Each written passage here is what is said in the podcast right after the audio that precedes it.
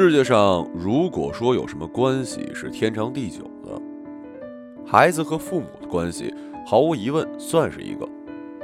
天长地久的关系，有时意味着永远穿在身上遮风挡雨的铠甲，有时呢也意味着永远不可能逃脱的监狱。天长地久的关系中，常常会发生许多可笑的事情，比如说，朋友的父母费尽心机地拆散了相爱七年的他们之后。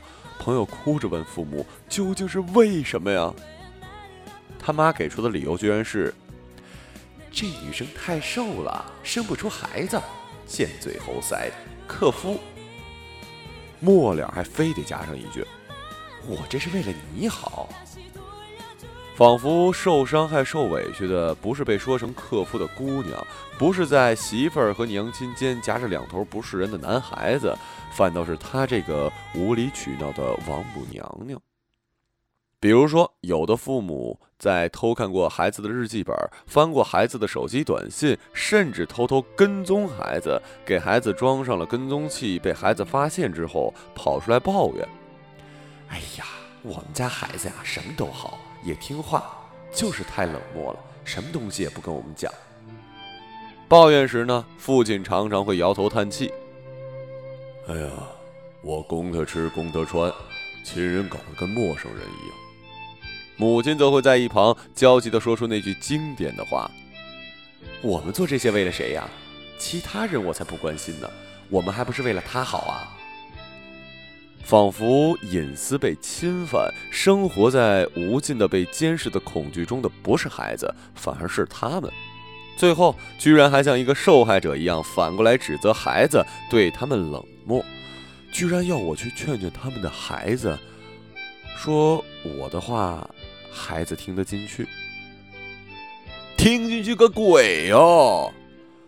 当然，最黑色幽默的是，当杨永信的戒网所被爆出，其实采用的是电击方式治疗网瘾，可能对孩子造成不可逆的伤害，而且这样的方式根本治不了网瘾，只能让孩子暂时的听话。后，有的家长依然在电视里，在马赛克后说：“至少他听话了，有用了，那比之前那样整天知道玩要好啊。”哈哈。原来他们也知道自己其实并不想让孩子戒掉网瘾，只是想让孩子听话。就是为了让孩子听话，杨永信的戒网瘾学院每年可以收益八千万，这还只是在山东的一所很小的城市里。让孩子听话，原来让中国的家长如此兴奋，乃至不惜付出一切代价。哦，我终于知道为什么会有孩子明明被电的抽搐、晕厥，被精神压迫、打击、限制自由，一边流着泪，一边说这里好，不想回家了，又心疼，又心寒。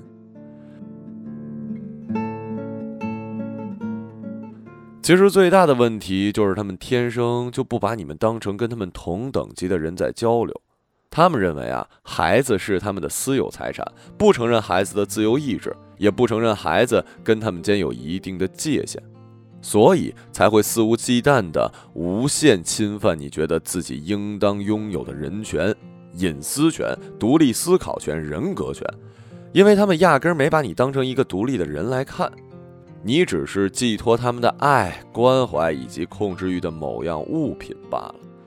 所以才会在你反驳他们的时候暴跳如雷，用尽一切办法试图打压你。比如说，他们习惯性的帮你做了选择，若孩子反抗，反抗对了，他们绝不道歉；反抗错了，他们就会让你为自己的选择负责。那之前他们为孩子做的错误选择呢？比如你和他们讲道理，他和你们说亲情。我们是不是一家人呐？你和他们说亲情呢，他们说你年纪轻轻，too young，没有人生经验。小孩子懂什么呀？你跟他们说经验，他们跟你说长辈的威严。孩子能不能驳斥父母啊？你大了，不理睬他们的威严了，他们就开始说酸话了。孩子大了，都不认这个妈喽。最后证明，是他们错了，他们也只会说：“还不是为了你好，骗人家孩子我操这么多心吗？”有则改之，无则加勉。他们从来不会真诚的道一次歉。要知道，有些道理是用来说给别人听的，有些道理则是用来自勉的。除了父母口中，我从来没有把“有则改之，无则加勉”这样一句自勉的话拿来要求别人。这和要求别人努力奉献、感动中国有什么区别啊？然后你就明白了，其实父母并不想和你讲道理，他们只想让你听话罢了。这招不奏效，在你小的时候，他们还会男女混合双打呢；在你上了大学之后，他们还会不然断你生活费呢；在你工作之后，他们还会说：“你还要不要认我这个妈妈了？”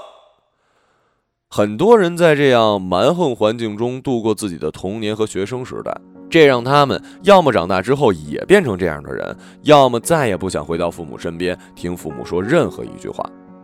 父母不是圣人，大街上的每个人都可以成为父母。父母当然也不是恶棍，总有方法跟他们沟通的。很多人问我，如果父母是那样过度干涉你生活的一类人，应该怎么办？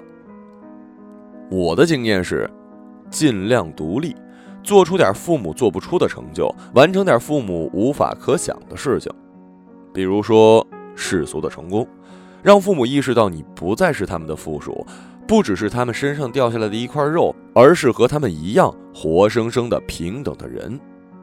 这样情况也许就会好转许多了。这也许就是自由的条件和代价吧。